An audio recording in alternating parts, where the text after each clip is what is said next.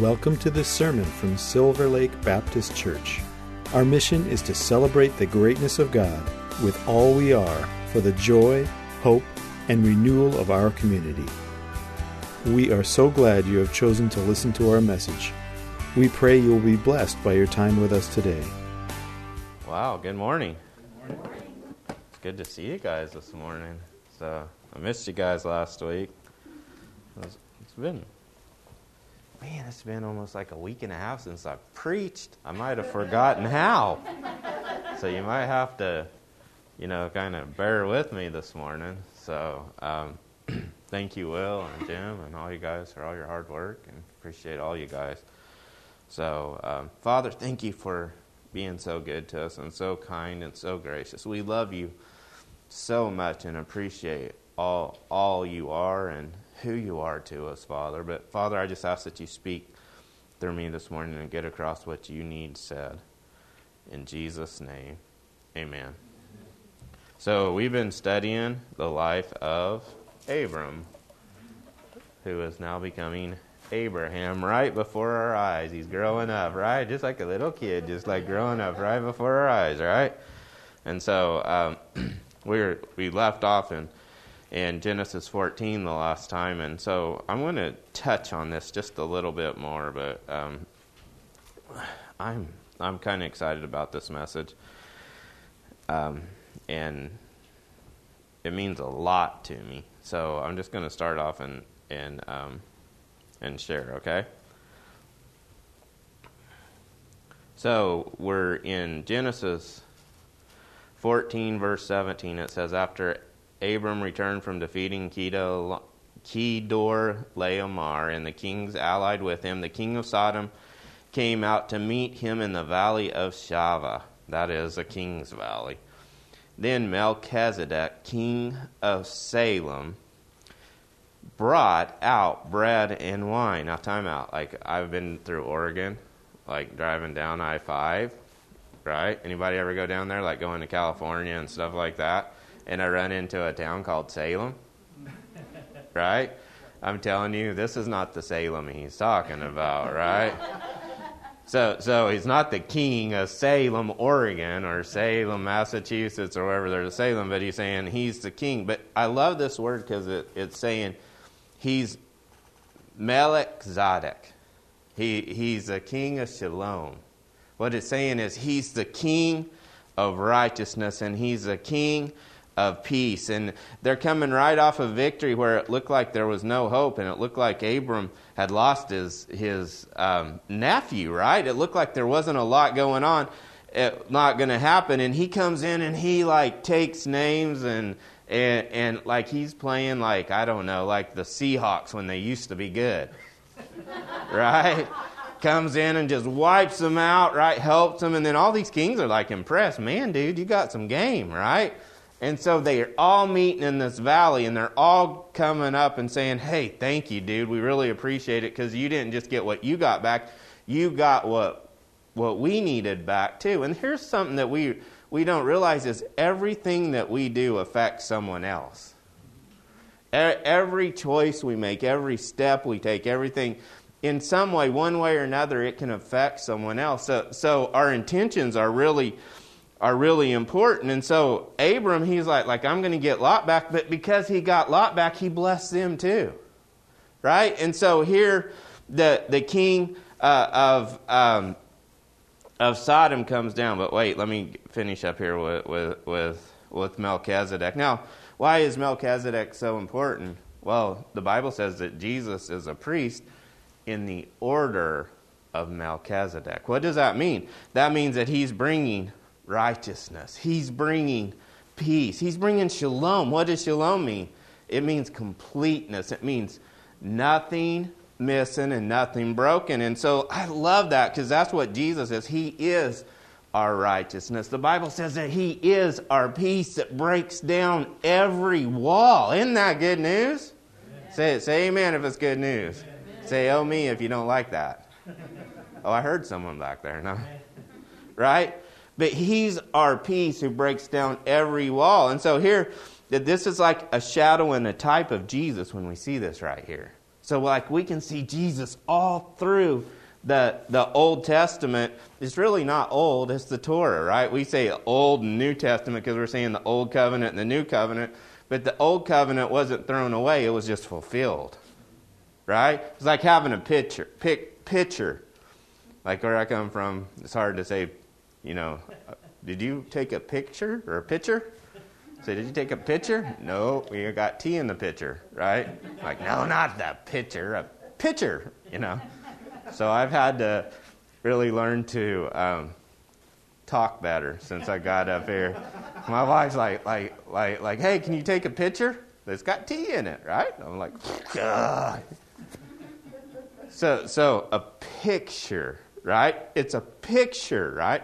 So, but this is a picture, right? It's fulfilled, right? It was like here, but Jesus come and he filled it to overflowing, and now it's not done away with, but it's fulfilled. You guys see what I'm talking about? So the law wasn't bad. It wasn't evil. It's a snapshot of who God is. And to fulfill the law, you got to be God. Right? How many of us are God? Right? None of us. Right? So Jesus come in our place and fulfilled it for us, which is good news for me. Right? I know for some perfect people out there, maybe not so much, but for me it was, right? So it's funny because we're going to be taking communion here a little bit later. And this is where we see Jesus, the type and figure of Jesus, Melchizedek, bringing in. It says he brought bread and wine. Imagine that. Every Sabbath, the Jewish people celebrate. They break the bread. They have bread. It's not the matzah bread like you get at Passover, but it's a challah bread. And it's all intertwined. And oh, man, it is so good. It's like manna from heaven. I don't know what they put in that stuff, but my goodness, man, it is good, right? And so this is where Melchizedek comes, and you know what he brings? He brings bread and wine, right? And it says he was priest of God Most High. So he's saying he's the God Most High. He's the Creator Most High. He's the Creator of everything. And so then it goes on and says, "Blessed be Abram by God Most High, El Elyon, Creator of heaven and earth. And blessed be God Most High who delivered your enemies into your hand." Now he's saying something, and Abram's getting it. Because like he's meeting in the Valley of Kings, and he's got the king of Sodom and all these other kings. And here's Abram, right? And little did he know that out of his seed would come the King of Kings, right? But right here in the midst of it was Melchizedek, right? Right in the midst of it was the King of Kings, the type and shadow of the King of Kings. Some people think it was Jesus himself, but whether you think that or not, the fact is it's a type and shadow of Jesus. And here he's sitting in there in the middle of all these kings. And the King of Kings comes up and he says, "Blessed are you, Abram, by El Elyon, the Creator, God Most High." He's the one that created this and created the stars and created the heavens and created this. And you found favor with him, right? And he said, "And blessed be God Most High, because he's the one that delivered the enemies into your hand." See, so much of the time we think that we're getting a victory. We're doing something really great, and everything seems like, wow, look how cool I am. But really, who gave us the ability to do that? Who gave us the favor? Who set those things up? It's God, right? It was God's favor in our lives that done it. Sometimes, like Abram, we just went through where he gave his wife away, right?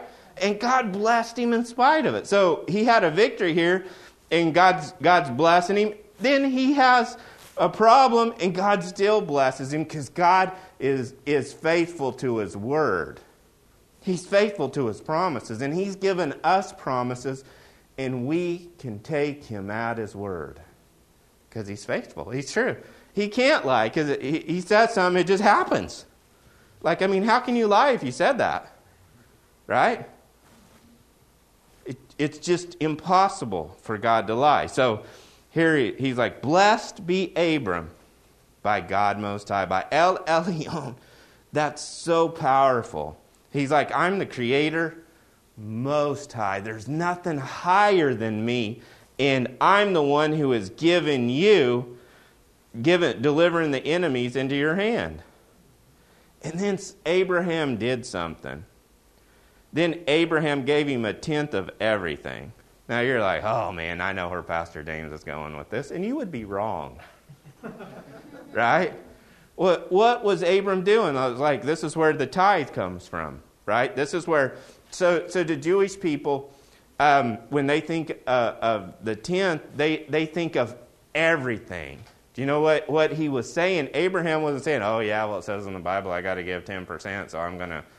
No, it wasn't even set right there. There's no commandment, no law, nothing. Abraham just out of his heart said, you know something? I'm going to give you something that's going to represent everything that I have. He was connecting with him and saying, wait a second, I know who gave me the victory. I know who's bringing forth all these blessings. I know that as long as you're in my life that I'm going to have victory. And do you know what? There's nothing that I don't have that you can't have. So he's like, here, and I'm going to give you a tenth. And then the king of Sodom's like, I'll give you all this booty and all this other stuff. And he's like, I don't want your money. Not only did he give a tenth, but he didn't take all this other stuff because he says, I don't want you to think that you made me rich because I already know I'm rich because I've got the Creator Most High that's working in and through my life to accomplish something that He promised, that He started. And that's good news. He who began a good work in you is able to complete it. But you see, something's not any better than the person who promises it to you. You hear what I'm saying? It depends on the character of that person who's promising, who's saying that. There's some people tell me that I look like a horse. And I believe them. You know why? Because they never lied to me. I know their character, right? And so I can trust that character. And there's some people who could tell me I look like a horse, and I tell them, well, you look like the cousin of a horse. Right? And you're acting like one for telling me that. Actually, that's quite a compliment, actually, if they had told me that, right? And so anyway, but it's only as good as a promiser. And Abraham knew, he's like, these guys are just men. This is just mere men. But I've got El Elyon. I've got the God Most High, the Creator of everything. And he's saying, hey, I'm breaking bread and I'm bringing the wine and I am making a covenant with you. And that's what we're going to celebrate here in a little bit. We're celebrating a covenant that God cut years and years ago. And it started with Abraham. It started with the promise that he gave to Abraham, right? And so, but Abram said actually, I won't read on. Then Abram said, give a tenth of everything. And the king of Sodom said to Abram, give me the people and keep the goods for yourself. But Abram said to the king of Sodom, I have raised my hand to the Lord God Most High, creator of heaven and earth, and I have taken an oath that I will accept nothing belonging to you, not even a thread or the thong of a sandal. So you will never be able to say, I made Abram rich. I will accept nothing but what by men have eaten, and the share that belongs to the men who went with me, to Aner, Eshcol, and Mamre. Let them have their share. And then something happens to Abram after this. After this, we're in Genesis 15:1. After this, the word of the Lord came to Abram in a vision. Do not be afraid, Abram. I'm your shield and your very great reward. Right? So God's saying, again, he's telling him, hey, I'm your shield.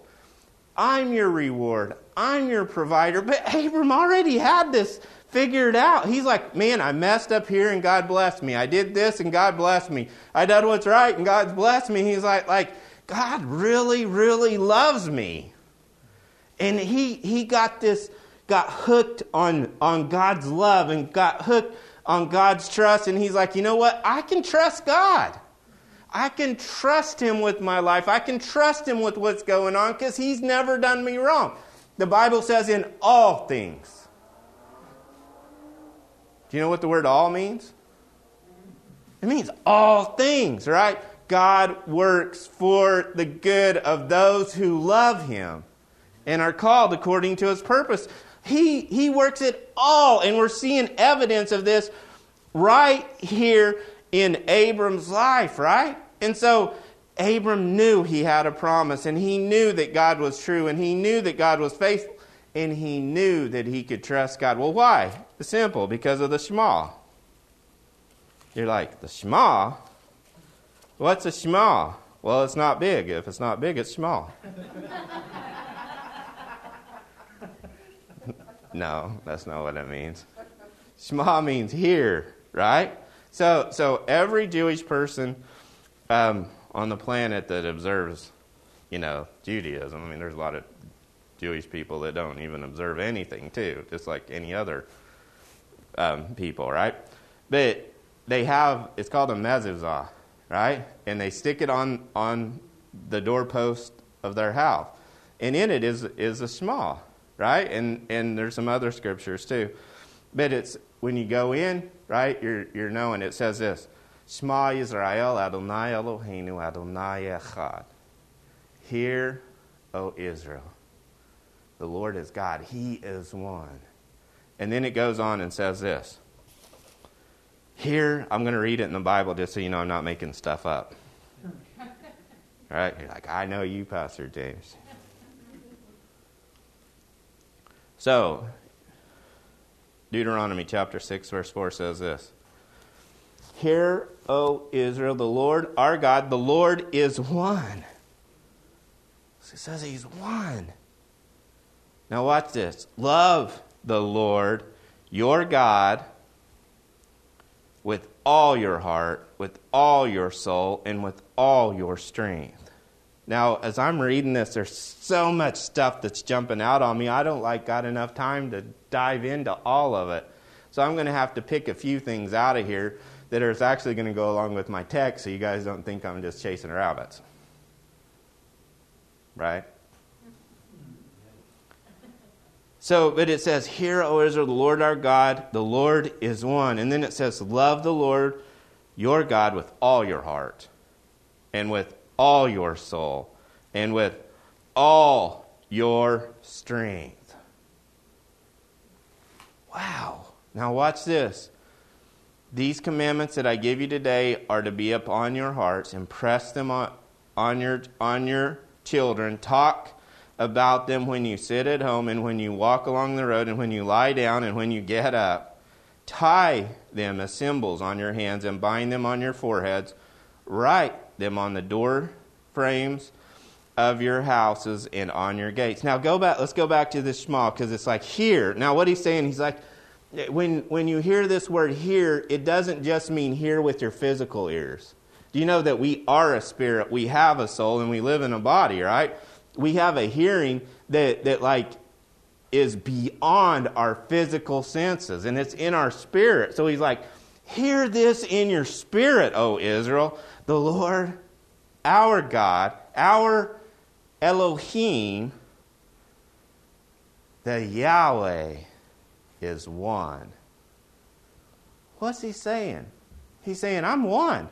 So why could Abram trust him? Why could all Noah trust him? Why could all these people, Daniel, trust him? Because they knew that God was one. Well, what do you mean that God was one? Well, God... to be one means that he was one in his heart. He was one in his soul. He's one in our spirit. He's a triune God, right? That we have the Trinity, but we have one Godhead, right? And so it's representative of who we're supposed to be. But what he's trying to tell us is, I'm one. I'm one in what I say, I'm one in what I do, and I'm one in what I think. You can trust how I'm thinking about you and what I'm saying lines up. When I say I got the numbers of your head numbered, he means it. When he says you're the apple of his eye, when he says he loves us, he proved it, and you can't prove it any more than he gave his son, his only son, the one that he loved 2,000 years ago. How much more can you think? He's like, I love you so much. I want you to know it. I want you to experience it. I want you to have every part of me. He said, I'm one. What I'm thinking and what I'm saying is not different. He says, my thoughts are not your thoughts and my ways are not your ways. They're high, way above it. But how do we know what his thoughts are? We go to what he's saying. Why? Because what he's saying and what he's thinking is the same thing. You can trust it. We don't always know why he wants us to do something, but we know when he says it, we can trust him. We can say, you know something, Father? I'm going to trust you because you're good enough and you've been faithful. And if you have nothing else to go on, you can go on his word alone. And that's good news. So his thoughts, his words, and his actions all line up. And that's pretty important when we're wanting to trust someone. I work with horses all the time. And I got a horse. He's so awesome.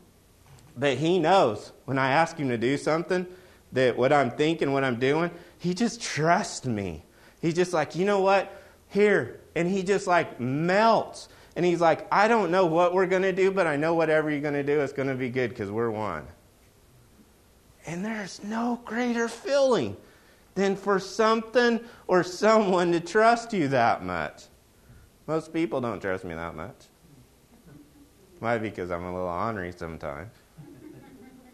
But there's no greater feeling than to have that connection. And that's what God's seeking with us.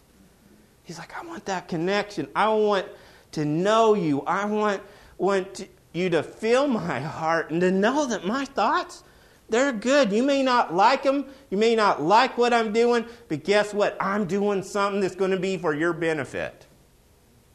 Well, I don't know about that, God. Well, my thoughts and my words and my actions will line up. It's impossible for them not to.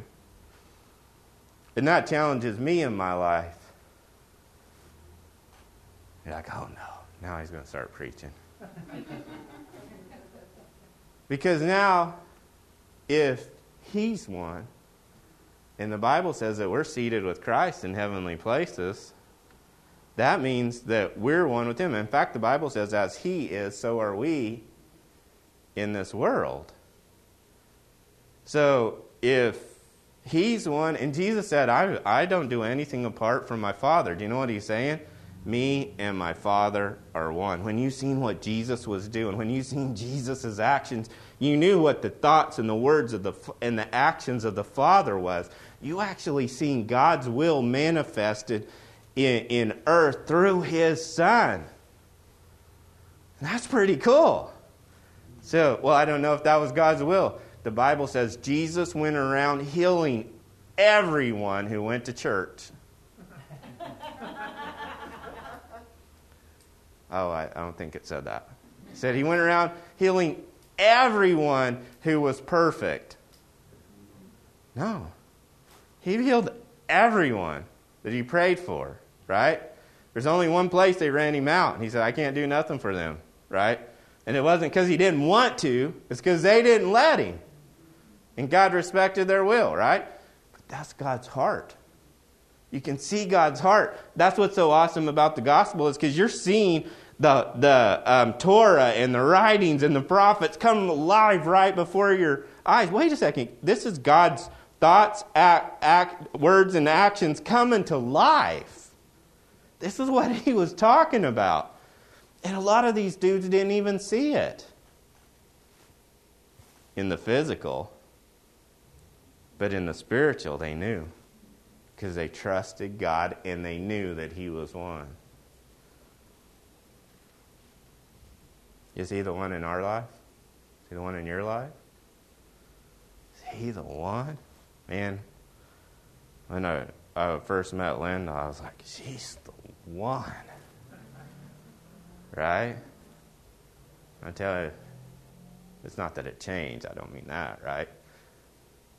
But God's the one like that. Who else are we going to go to? Who else are we going to trust? What else are we going to put our hope in but Him? So it says, hear that the Lord Yahweh, our Creator, our Elohim, the Yahweh is one.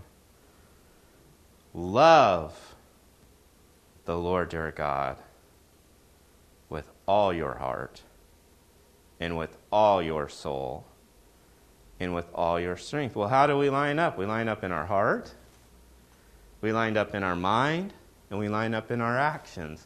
What does that mean? It means what's in our heart and what's in our thoughts become our actions and are all one, and they're lined up, not through legalism, but through spirit, right?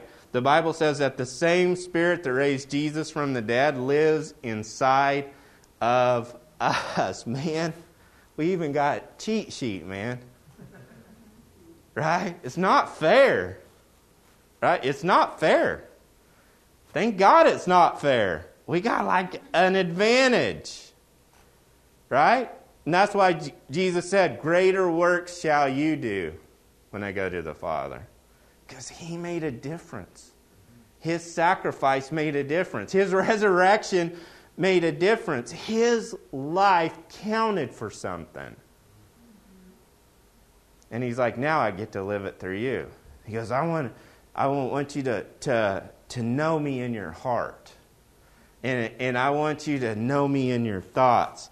And when that happens, you can't help but to see it in our actions. And it changes who we are. The Bible says that we're a new creation. Old things have passed away. Behold, all things have become new. And that's good news. These commandments that I give you today are to be upon your hearts. Upon your what? Hearts. That's about the heart, man.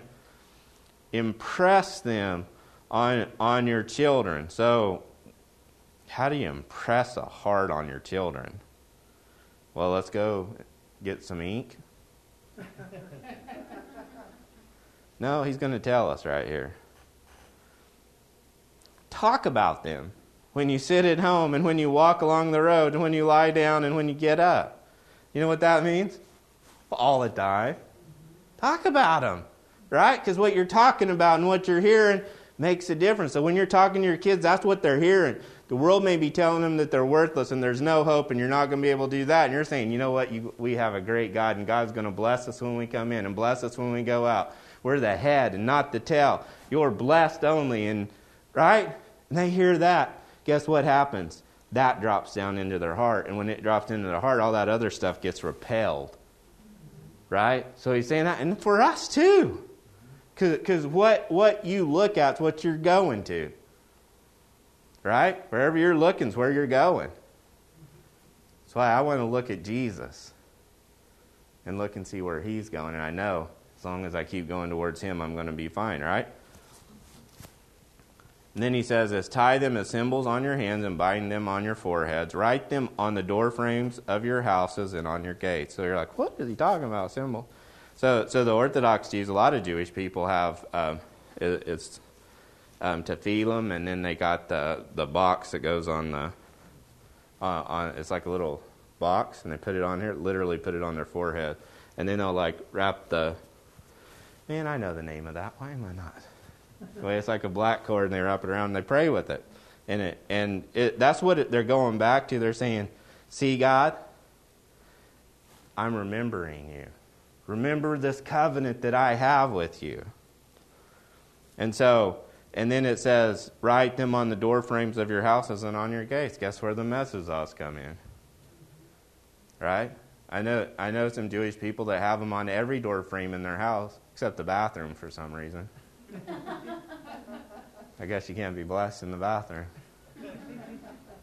But some do, some don't. Just people are weird, right? Do you know the rabbis have a blessing for everything?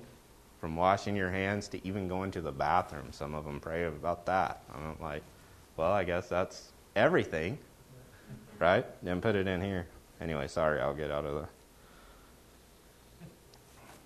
Some places I go. Forgive me. Save all the people in Africa. In the world. Thailand. California. Good Lord. When the Lord your God brings you into the land he swore to your fathers, to Abraham, Isaac, and Jacob, to give you, a land with large, flourishing cities you did not build, houses filled with all kinds of good things you did not provide, wells you did not dig, and vineyards and olive groves you did not plant. Sir, are you seeing something about this? Seeing you didn't do it.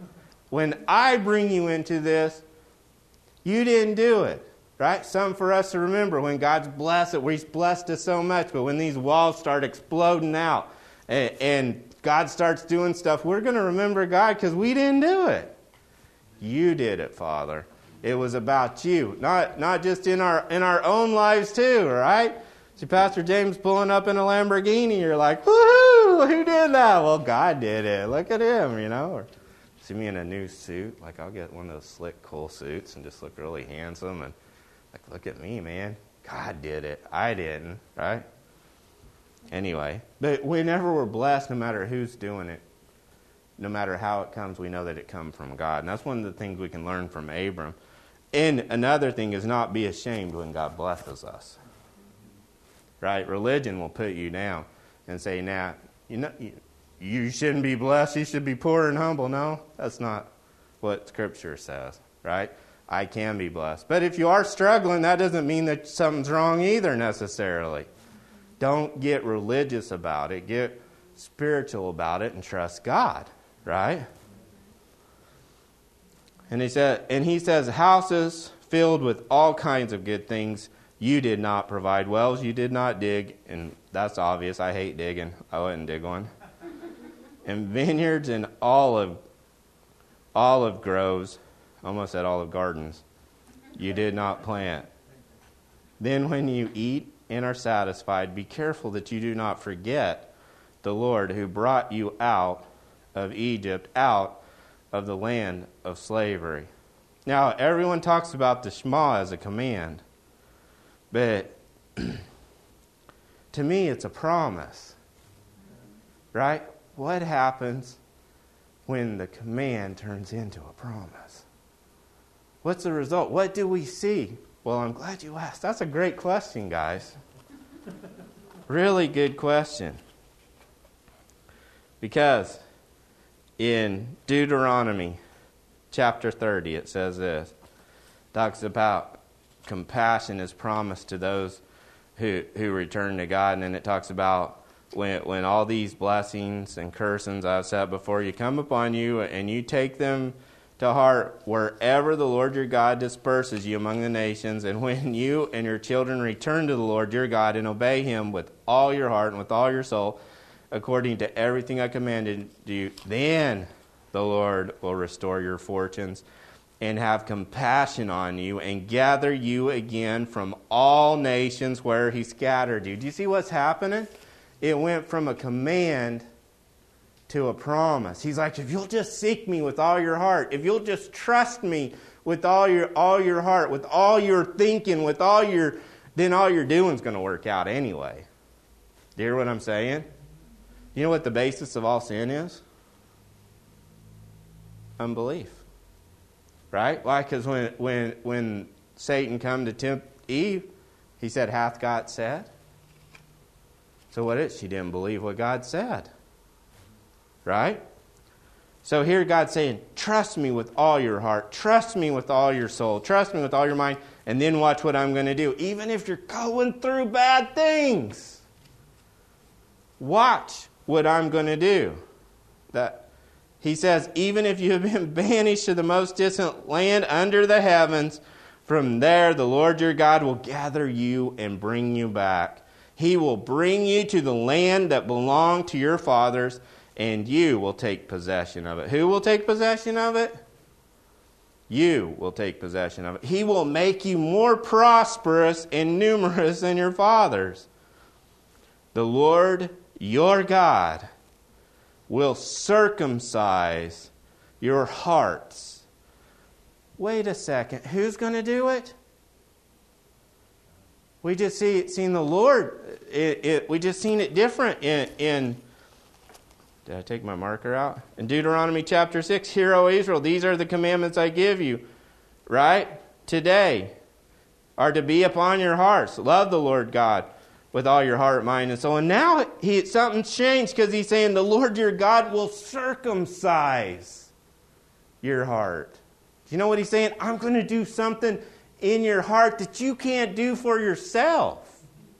That's what Jesus done, man. We can't love him with all of our heart and with all of our thoughts and with all of our actions without God's help and his love and his empowerment. And that's why we have the Holy Spirit. To do otherwise is the biggest insult to God ever. Because we're saying, oh, I can do that. You did it, God. I can do it. I can. Right? God's saying, I love you so much, I'm going to circumcise your hearts. And then he goes on. This is good news if you have kids, right? In the hearts of your descendants, so that you may love him with all your heart and with all your soul. And then he says this. So now we're talking about our thoughts and our words, right? And now we're talking about life. Our feelings, like our emotions, right? He's like, I'm going to circumcise you and all that. He's going to cut off all the dead, icky, useless stuff. And he says, now you're going to have my heart. Watch what I'm going to do, because I'm going to do a great thing in your life if you'll just trust me. If you'll just give your life to me. If you'll just surrender to me, because I'm a good God. And then it says this. This is where the command becomes a promise. Because a command without God's help just puts us back under the law. You hear what I'm saying? And we're not under the law. It says, the Lord your God will put these curses on your enemies who hate and persecute you. Woo! That's not me. You'll again obey the Lord and follow all his commandments I am giving you today. Then the Lord your God will make you the most prosperous in all the work of your hands, and the fruit of your wombs, the young of your livestock, and the crops of your land. The Lord will again delight in you and make you prosperous, just as he delighted in your fathers. And then it says, if you obey the Lord your God and keep his commandments and decrees that are written in the book of the law, and turn to the Lord your God with all your heart and with all your soul. Do you think he's trying to say something? Right? Do you think he's like hey, they might need a clue down there in Texas. They have this Longhorn football team, and they stink, man. They're always getting beat up by Oklahoma, and they don't have any more sense than to beat them, you know. So anyway, they're going to really need to hear this over and over and over and over to get them. I hope some of my Texas friends are watching, because I love picking on them. Right? There's a cord that's running through here. And it's pretty powerful to me. Because God's about the heart. He's like, you ever hear someone say, well, let's just get to the heart of something? That's what he's doing. He's getting to the heart of it. And then I love... He goes on and talks about blessings for people who don't even, who aren't even with God, right? Yet, but they choose to be with him, and so it goes on and on and on. There's so much life in this word. But if we can remember When God gives a command, he's really giving us a promise. He's saying, because I'm going to empower you if you'll rest in me. Right? This is the Sabbath rest that he gave us. What is that rest? That we have Jesus. We rest in him. We don't work for rest. We work from rest. And it changes our life. Amen? Thank you for listening. If you'd like to learn more about us, check out our website at www.silverlakebaptist.org.